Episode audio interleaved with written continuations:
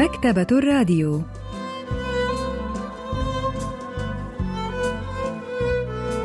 أهلا وسهلا بكم في حلقة جديدة من البرنامج الأسبوعي مكتبة الراديو الذي نستعرض من خلاله كتابا جديدا كل أسبوع.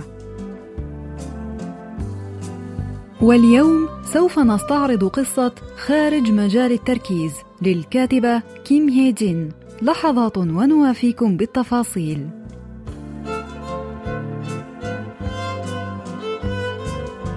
نشرت قصة خارج مجال التركيز للكاتبة كيم هي جين عام 2012 والقصة تدور حول شاب يدعى جوهو يعمل بدوام جزئي في متجر سوبر ماركت وتبدأ القصة بمشهد جوهو ووالدته وهما يصنعان زيا من الورق المقوى والقماش غير المخيط. كانا يعدان ذلك الزي كي تقوم الأم بمظاهرة من شخص واحد.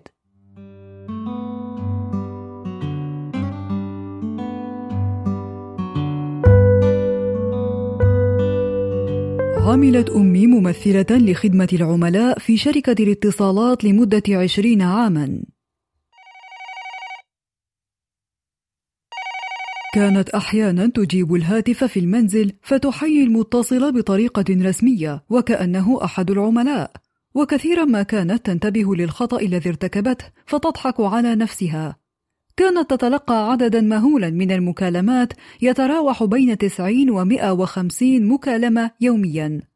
كانت أغلب المكالمات التي تتلقاها تتعلق بتسجيل هواتف جديدة أو بلاغات عن أعطال الهاتف أو طلبات لشرح نظم الاشتراك والدفع والخدمات الإضافية. لكنها كانت تضطر أحيانا للرد على استفسارات غبية مثل السؤال عن البحث عن رقم هاتف قديم لم يستخدمه المتصل طوال عشرة سنوات سابقة أو أن يطلب أحد المتصلين منها أن تتصل بحبيبته السابقة نيابة عنه كما كان بعض المتصلين يواصلون إطلاق التهديدات لعدة دقائق متتالية هل تعرفين من أكون؟ هل لديك أي فكرة عن من أكون؟ أين تعيشين؟ لن تفلتي بفعلتك هذه أيتها اللعينة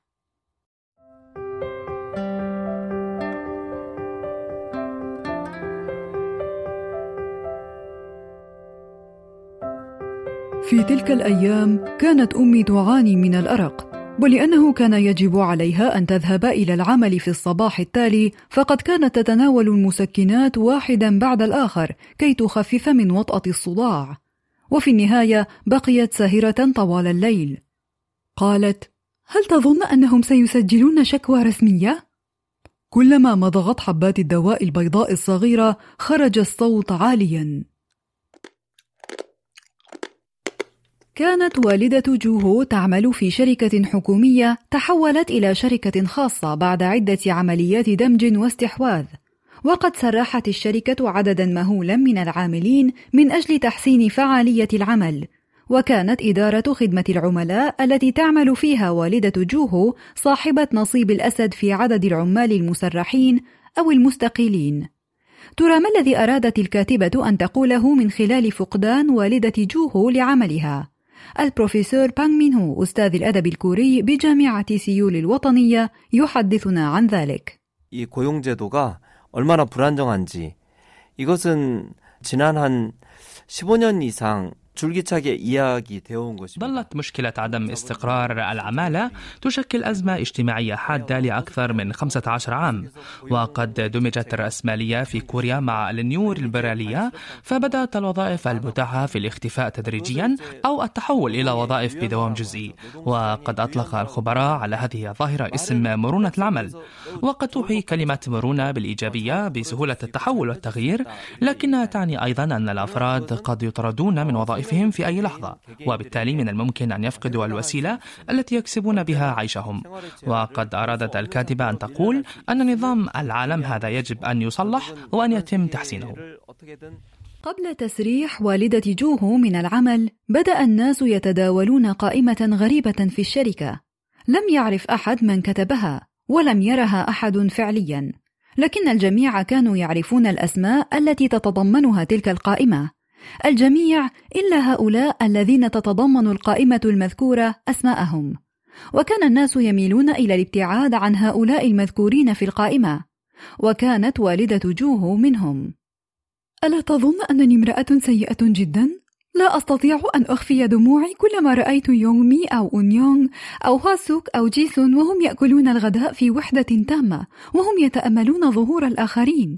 يلقون بالتحية على الزملاء فلا يلتفت إليهم أحد فيقفون وعلى وجوههم نظرات ساهمة. كان هؤلاء الذين لا يستطيعون تحمل الشعور بالوحدة والتجاهل يتركون العمل من تلقاء أنفسهم. وبعد فترة أصبحت والدة جوهو نفسها على القائمة. تناولت أمي الغداء وحدها مثل زملائها المرفوضين من قبلها. وراحت تحدق في ظهور الآخرين في الأوقات التي لم تكن تتحدث فيها في الهاتف. كانت تلقي تحيات لا يرد عليها أحد وتطلق دعابات لا يضحك عليها أحد. هنا فقط أدركت أن اسمها كان مدرجا على القائمة. تساءلت لماذا أدرج اسمي على القائمة؟ لا يوجد من يعمل بجد أكثر مني. لابد أن هناك خطأ ما. ألا توافقني الرأي؟ بعد فترة بسيطة تلقت والدة جوهو إخطارا بالفصل من العمل. قالت والدة جوهو سوف أواصل الذهاب إلى العمل.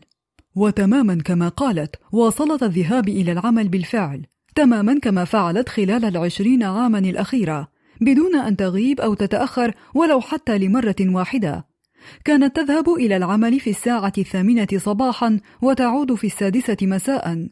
كانت تغادر قائلة مع السلامة وتقول عندما تعود لقد عدت. كان الشيء الوحيد الذي تغير هو مكانها فبدلا من أن تكون داخل المكتب كانت خارج المبنى كله.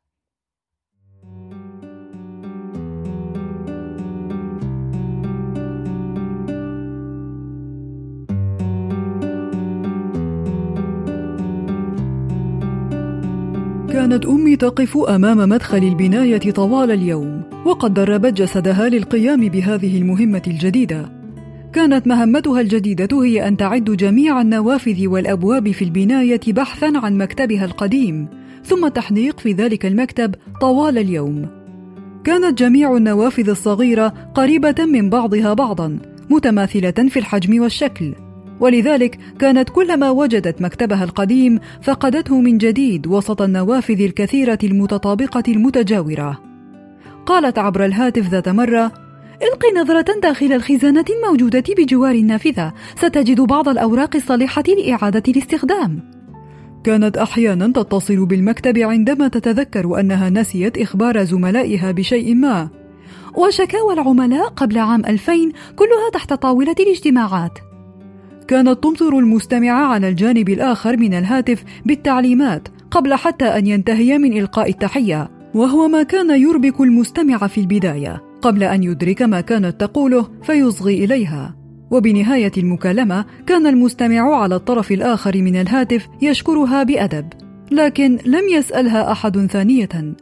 كان زملاؤها يشيحون بوجوههم عنها أو يتظاهرون بالنظر في هواتفهم النقالة كلما دخلت البناية. لكن كل هذا لم يضعف عزيمتها فكانت تبقى هناك كل يوم لكن لماذا واصلت والدة جوهو الذهاب إلى العمل حتى بعد فصلها من العمل رسميا؟ الناقدة الأدبية جون سو يونغ تحدثنا عن ذلك. 찰리 채플린의 모던 타임즈라는 영화를 보면 주인공이 나사 조이는 일을 반복적으로 하다가 في فيلم تشارلي تشابلن الذي يحمل عنوان العصر الحديث يعمل البطل في أحد المصانع وتتلخص مهمته في ربط الروابط أو الصواميل المختلفة في الماكينات. وبعد تكرار هذا العمل الروتيني الذي لا يتطلب أي تفكير يبدأ البطل في رؤية كل شيء حوله كسمونة أو رابط يحتاج إلى شد. ووالدة جوهو أيضا تحرص على الذهاب إلى العمل يوميا حتى بعد أن طردت من العمل. مما يذكرنا بالبطل في فيلم العصر الحديث. فلقد عملت في هذه الوظيفة وظلت تذهب إلى العمل يوميا لسنوات طويلة للغاية حتى أصبح هذا روتينا ثابتا وعادة لا تقدر على كسرها. وهو ما يعني أيضا أن طردها من العمل كان قرارا ظالما بعد كل هذه السنوات التي قضتها في العمل بجد ونشاط. لابد أنها كانت تذهب إلى مقر عملها كل يوم بعد طردها من العمل بسبب هذا الروتين وبسبب إحساسها بالظلم. تخلى كل الموظفين الآخرين الذين فصلوا من العمل مثل والدة جوهو عن الأمل في العودة إلى العمل وتركوها وحدها تحمل اللافتة التي تلخص اعتراضاتها. وقد طلبت من ابنها جوهو أن يساعدها فأخذ إجازة من العمل وكان عملا بدوام جزئي في السوبر ماركت كي يساعدها في إعداد زي لإقامة مظاهرة من شخص واحد. وفي تلك الليلة تلقت مكالمة هاتفية من شقيقها. أخبرها شقيقها أن طريقا جديدا يبنى فوق موقع قبر والدتهم وأنهم لن يتلقوا أي تعويض إذا لم يسارعوا بنقل المقبرة. وقد طالب أشقائه باصطحابه إلى المقبرة لكنها لم تستطع أن تتصور أنها قد تغيب يوما عن الذهاب إلى مقر عملها رغم أنها قد فصلت من العمل بالفعل ورغم أنها لا تفعل أي شيء سوى الاعتصام أمام مقر الشركة طوال النهار. يا لأم المسكينة حتى بعد موتها يجب أن تقاسي هكذا. لقد مرت ثماني سنوات منذ أن زرتها للمرة الأخيرة. جوهو لم لا تذهب أنت؟ اضطر جوهو لتلقي توبيخ صاحب السوبر ماركت كي يسمح له بيوم إجازة إضافي.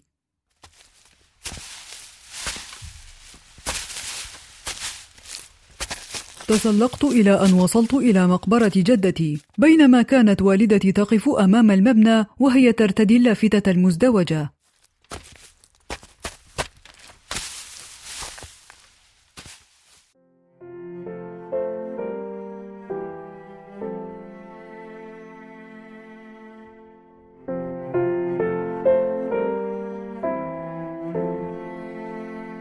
كان الطريق إلى مقبرة جدتي وعرا شديد الانحدار ولأنه لم يكن هناك أي طريق مرصوف يؤدي إليه كان علي أن أشق طريقي بين فروع الأشجار المتشابكة حتى أصل إلى هناك كان خالي يسير في المقدمة وأنا أتبعه قالت خالتي هل والدتك في مظاهرة أمام مقر الشركة؟ نظرت خلفي فرأيت خالتي صاحت خالتي الكبرى هل تعني أن ميون قد طردت من العمل؟ توقفت للحظة كي ألتقط أنفاسي. كان جسدي يتصبب عرقا. كانت المشكلة هي أننا لم نستطع أن نحدد مكان قبر جدتي على وجه التحديد. كانت هناك ثمانية قبور متجاورة تبدو متطابقة وهو ما جعل خالي وخالتي يشكون في ذكرياتهم حول موقع القبر بالتحديد. قالت إحدى خالتي أماه أنا هنا. وكادت ترتمي جالسة أمام المقبرة لتبدأ في البكاء. لكن خالي أخرج خريطة من جيب معطفه وسأل لكن ألم يكن قبر والدتنا هناك؟ لم يكن هناك أي شاهد قبر أو أي علامة مميزة ولذلك كان من الصعب التمييز بين القبور المختلفة فكلها بدت مستديرة ومهملة. قال خالي وهو يشير بسبابته إلى مكان ما على الخريطة سوف يبنى الطريق الجديد هنا. سألته خالتي وهي تنهض لتلقي نظرة على الخريطة. هل أنت واثق أنه ليس هنا؟ راح موقع مقبرة جدتي ينتقل من مكان إلى آخر حسب متطلبات الشروط المعقدة للحصول على التعويضات.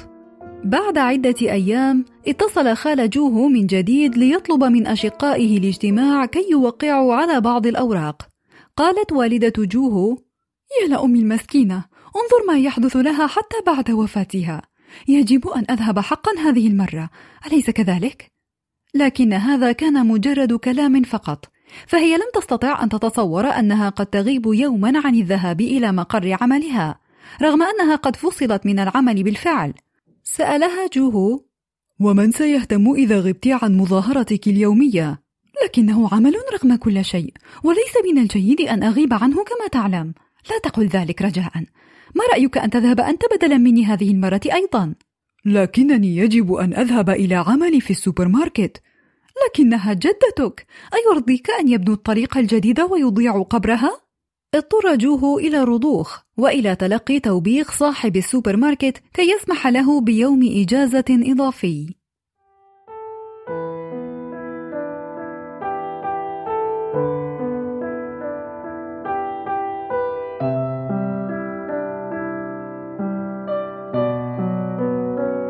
بينما كانت أمي تقف في الشارع الحار وحدها كان علي أن أتحمل الجلوس في حجرة جلوس ضيقة وأن أستمع إلى كلام خالي. وبمجرد أن انتهى من الكلام كانت خالتي تضيف المزيد ويتدخل خالي الأصغر كي يسأل بعض الأسئلة. سألني جوهو ما رأيك؟ كان خالي يناديني كل فترة قصيرة بصورة مستمرة. سألني لكن كيف ترسلك بدلا منها؟ ثم كان يطقطق بلسانه إعرابا عن اعتراضه. كان علي أن أشرح مجددا أن أمي قد طردت من العمل دون حتى أن تتلقى مكافأة نهاية العمل وأنها يجب أن تواصل مظاهرتها الفردية اليومية أمام مقر العمل. كنت قد قلت هذا أكثر من مرة لكن في كل مرة كان خالي يقول يا لها من مشكلة كبيرة. أو يا للأسف. أو غيرها من عبارات الأسف والاستغراب. وكأنه يستمع إلى الأمر للمرة الأولى. لم يختلف رد فعل خالاتي أيضا. كما ردد خالي الأصغر نفس كلمات التشجيع والتفهم الموجهة لأمي الغائبة. ثم عاد خالي الأكبر يسألني لكن أين كانت ميونغ تعمل أصلا؟ لم يكن هذا غريبا لأن كل تركيزهم كان منصبا على مسألة نقل مقبرة جدتي والحصول على مبلغ التعويض. رحت أتأمل موقع قبر جدتي الذي راح ينتقل من مكان إلى آخر على الخريطة أمامي بنظرة خاوية. 작품의 제목이 아웃포커스인데요. 아웃포커스는 사진이나 영화의 촬영 기법 중 عنوان القصة هو خارج مجال التركيز وهي تقنية تستخدم في التصوير الفوتوغرافي والتصوير السينمائي ويتعمد فيها المصور تصوير موضوع الصورة بحيث يبدو مبهما غير واضح وهي التقنية التي تقارن الكاتب بها حياة الإنسان الحديث المعزولة فنرى والدة جوهو يعاملها الجميع في الشركة وكأنها شبح غير مرئي بمجرد أن يدرج اسمه اسمها على قائمة الذين سيفصلون من العمل. وحتى مكتبها نقل إلى خارج المبنى دون أن يهتم أحد بها. وتتكرر جمل مثل لم ينتبه أحد ولم يهتم أحد خلال القصة أكثر من مرة. وهو ما يرينا كيف أن والدة جوهو وحياتها كانت خارج مجال التركيز. ليس فقط في عملها بل في مجتمعها وفي عائلتها أيضا.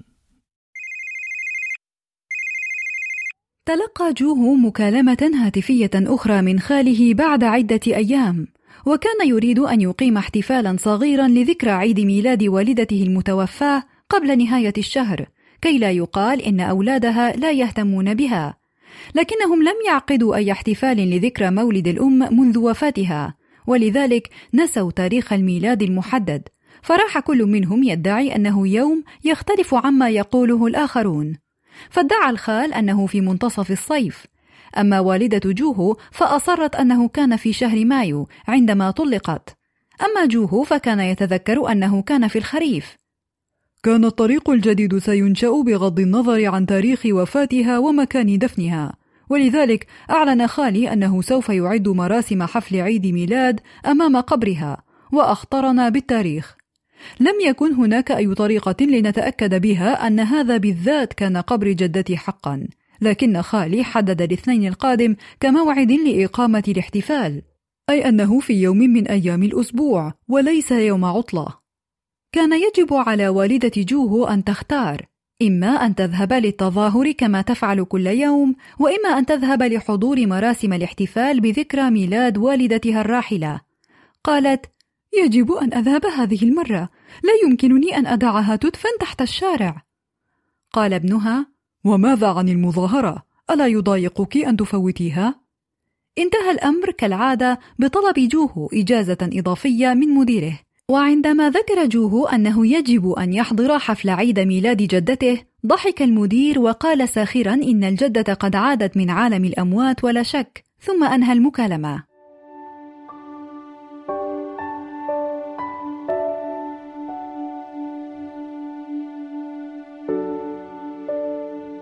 وفي اليوم المحدد للاحتفال علق جوهو اللافتة المزدوجة على صدره ووقف نيابة عن والدته في المظاهرة الفردية أمام مقر الشركة. نظر إلى السماء كما اعتادت والدته أن تفعل. قال لنفسه لابد أنها تقف هكذا طوال اليوم. أشفق جوهو على والدته. كان الجو حارا للغاية وكانت أشعة الشمس الحارقة تنزل على رأسه مباشرة. عندما حان وقت الغداء بدأ الناس يخرجون من المبنى. تحركت قليلا كي أفسح لهم مكانا للعبور. لم ينظر أي شخص في اتجاهي. لم يلق أي شخص نظرة واحدة علي وكأنني لم أكن هناك. لم يلاحظ أي شخص من الجمع الكبير الموجود أنني كنت واقفا هناك. أدركت أن أمي قد محيت بالتدريج تحت أشعة الشمس الحارقة. وهنا تلقى مكالمة من مديره في السوبر ماركت يخطره أنه مطرود من العمل وأضاف أنه لن يدفع له أيضا لأنه خرق العقد لاتخاذه حجة وهي للتغيب عن العمل. ثم ظهرت والدته بعد قليل. أمي هل زرت قبر جدتي؟ تأملت أمي البناية الواقعة تحت الشمس اللامعة. لابد أنها كانت تبحث عن مكتبها بحكم العادة. راحت تحدق في المبنى قبل أن تمسح العرق عن جبهتي. قالت لم أستطع أن أترك الأمر لك. إنه عملي أنا. وجدتي. لم أذهب. قد ينتقدني أولئك الناس. كانت هذه هي الحجة التي قالتها أمي وهي تأخذ اللافتة مني. قالت يجب أن أعمل بجد لأن هذا أيضا عمل.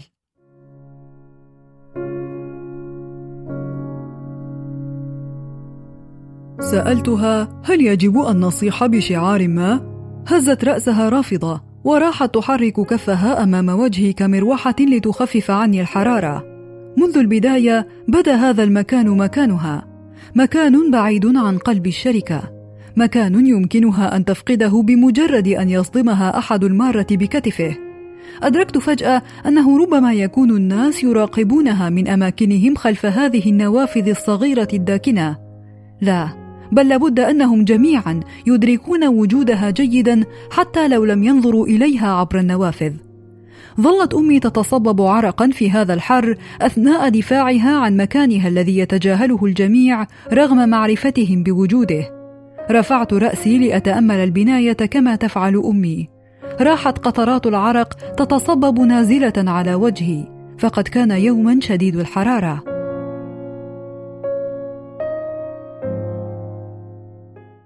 작중에 등장하는 엄마, 나, 또 할머니는 이 세상에서 모두 아웃포커싱 당한 인물들입니다. 이 작품은 이들의 소외가 이루어지는 과정을 섬세하게 묘사함으로써 ظلت الشخصيات الثلاثة جوهو ووالدته وجدته خارج مجال تركيز العالم وقد أجادت القصة تصوير آلام الإنسان في العصر الحديث من خلال وصف مواقف هذه الشخصيات بشكل تفصيلي فوالدة جوهو تتعرض للتجاهل التام منذ أن أدرج اسمها على قائمة الموظفين الذين سيتم تسريحهم من العمل واستمر تجاهل الناس لها خلال التظاهرات الفردية اليومية التي حرصت على أدائها رغم الحر الشديد. كما طرد جوهو أيضا من عمله في السوبر ماركت وكأنه مجرد قطعة غيار يمكن تغييرها في أي وقت. أما جدة جوهو فلم يهتم بها أي شخص مطلقا وإنما كان حضورها ضبابيا. فمع شيوع البطالة والعمل بدوام جزئي أصبح كل شخص يركز فقط في معركته الخاصة من أجل الحياة والبقاء. فأصبح الكثيرون يعيشون حياة مثل أبطال القصة حياة خارج نطاق تركيز العالم والمجتمع.